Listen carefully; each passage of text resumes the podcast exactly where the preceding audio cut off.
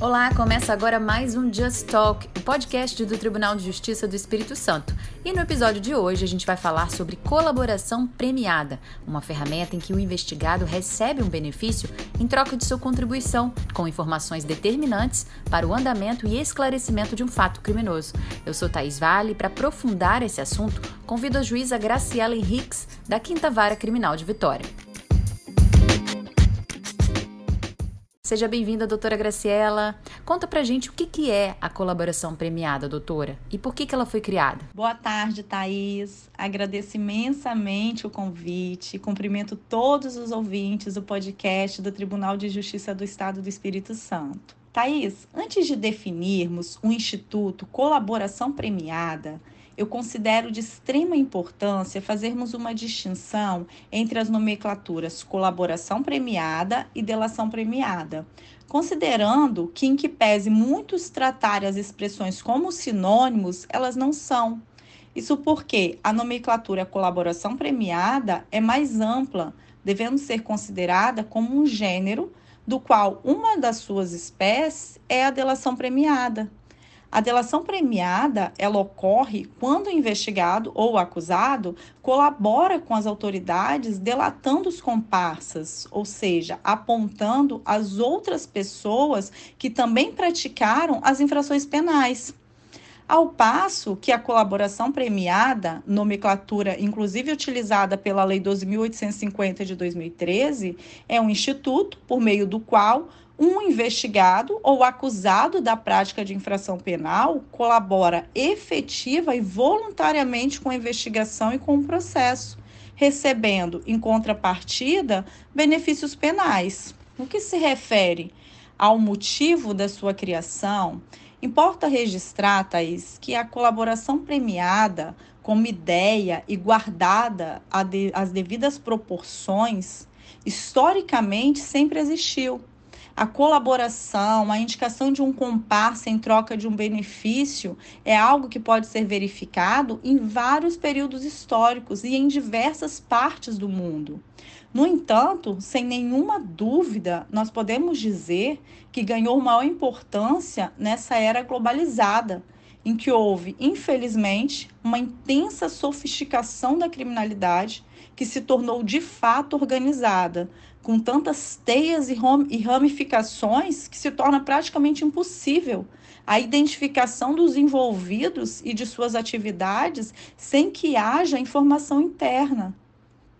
É perceptível, Thaís, em especial no exercício da nossa função, como a criminalidade sofisticou sua estrutura e modus operandi através dos mais modernos meios de tecnologia, com o fim de aperfeiçoar seus ganhos e minimizar seus riscos. Em um modelo, podemos dizer, semelhante aos dos grandes grupos empresariais. E essa sofisticação, ela constitui claramente um embaraço ao combate eficaz desse tipo de crime. Nesse contexto, Thaís, o grande desafio do sistema de justiça hoje, eu acredito, seja enfrentar essa evolução das organizações criminosas frente à nossa deficitária estrutura e atual formatação do sistema penal. Existe uma frase famosa de Kant que fala: quem não sabe o que busca, não identifica o que acha. E isso faz muito sentido nesse contexto, pois é justamente diante dessa problemática de extrema mutabilidade das organizações criminosas que a colaboração premiada, ela possui o condão de muitas vezes direcionar investigações para a identificação de peças chaves dentro de uma organização criminosa. Peças essas que talvez de outra forma não fossem possíveis conseguir, ou até mesmo, uma vez colhida uma infinidade de informações por outros meios de provas, não saberíamos para onde apontar a continuidade das investigações, aonde procurar. Enfim, a colaboração é realmente uma ferramenta que possui muitos benefícios. Como é que é aplicada a colaboração premiada no Brasil? Em que fase da investigação ela pode ser usada? Thaís, a colaboração premiada no Brasil, ela ganhou notoriedade com a Lei 12.850 de 2013, Lei de Organizações Criminosas, e foi melhor regulamentada, inclusive, agora, com o pacote anticrime. Mas antes disso, ela já havia sido prevista em outros diplomas legais. É claro que de forma bastante embrionária, como por exemplo, na Lei de Crimes Hediondos, na Lei de Lavagem de Dinheiro, na Lei de Proteção a Testemunhas, entre outras. E com relação a em que fase da investigação ela pode ser usada, é importante esclarecer neste ponto que atualmente, por expressa previsão legal e entendimento firmado pelo Supremo Tribunal Federal, entende-se que a colaboração premiada ela pode ser realizada tanto pelo delegado de polícia quanto pelo promotor de justiça. Nesse sentido, o delegado de polícia, ele apenas pode formalizar o acordo de colaboração premiada na fase do inquérito policial, ao passo que o Ministério Público pode realizá-lo a qualquer momento inclusive durante o processo e até mesmo após a sentença. Quem mais pode ou deve estar presente nesse ato de colaboração? Nos termos da Lei 12.850 de 2013, o investigado, assistido por advogado, negocia o acordo de colaboração premiada com o delegado ou promotor de justiça.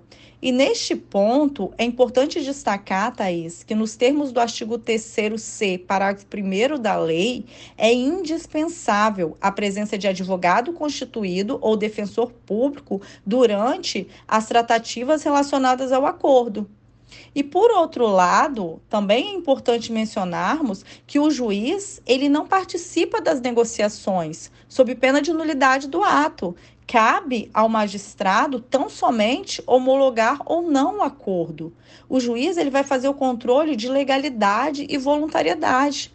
Tanto que a decisão que homologa o acordo de colaboração premiada, ela tem natureza jurídica homologatória. Quais são os direitos do colaborador? O colaborador, ele possui o direito de receber uma sanção premial a ser concedida pelo Poder Judiciário no momento da aprovação da sentença.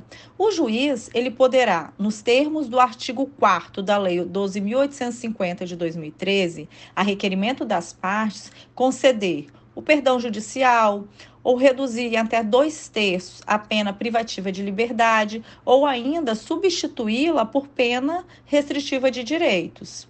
Se a colaboração por outro lado, for posterior à sentença, a pena ela poderá ser reduzida até a metade ou será admitida ainda a progressão de regime.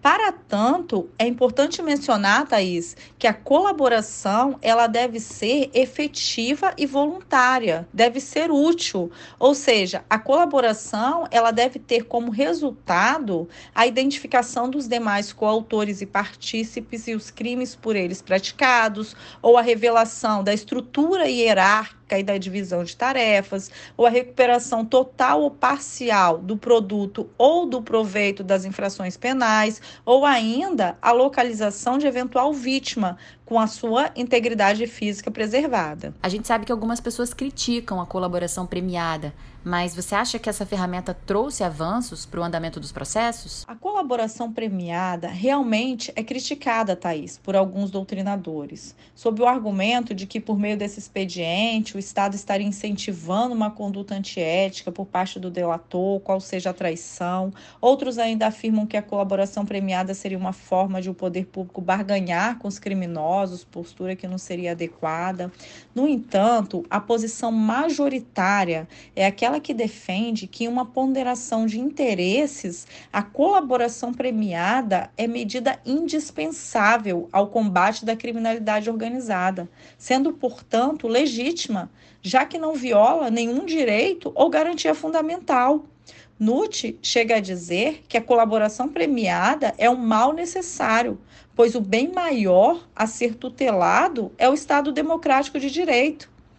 Ademais, se o Estado não pudesse contar e incentivar a colaboração por parte dos comparsas, Dificilmente na prática seria possível desmantelar organizações criminosas poderosas, com estrutura hierarquizada de poder, nas quais o chefe da organização raramente pratica os atos criminosos pessoalmente, valendo-se sempre de interpostas pessoas e ordens reservadas.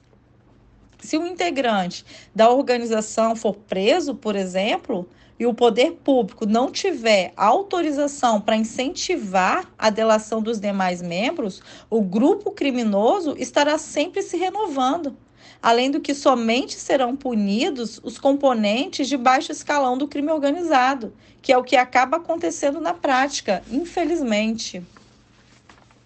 A história, ela nos revela, Thaís, que o Instituto da Colaboração Premiada, ele foi imprescindível para que a Itália conseguisse punir alguns integrantes do grupo mafioso siciliano, na chamada Operação Mãos Limpas, em que um dos mafiosos, Tommaso Buscetta, após ser preso, celebrou acordo com o procurador da República, aceitando delatar seus comparsas e revelar toda a estrutura e os planos daquela organização criminosa. Assim, diante desses argumentos, eu acho válido, Thaís, apenas ratificar a importância do Instituto, que traz muito mais benefícios do que malefícios uma vez que, com o avanço da criminalidade, como foi colocado aqui, de forma tão organizada, acaba por prejudicar a atuação dos órgãos de persecução penal. Até mesmo porque, como haver paridade de armas se um dos lados não joga segundo as mesmas regras? A criminalidade, ela não segue as regras ou princípios, estando, portanto, um passo à frente, entre aspas, pois não falo isso como se fosse uma qualidade, mas apenas constatando o fato. A colaboração ela acaba por ser um instrumento que, de certa forma, ajuda a promover uma paridade de armas. Isso consignado, eu acho que ainda existe muito que se poderia falar sobre o tema, mas meu tempo está esgotando.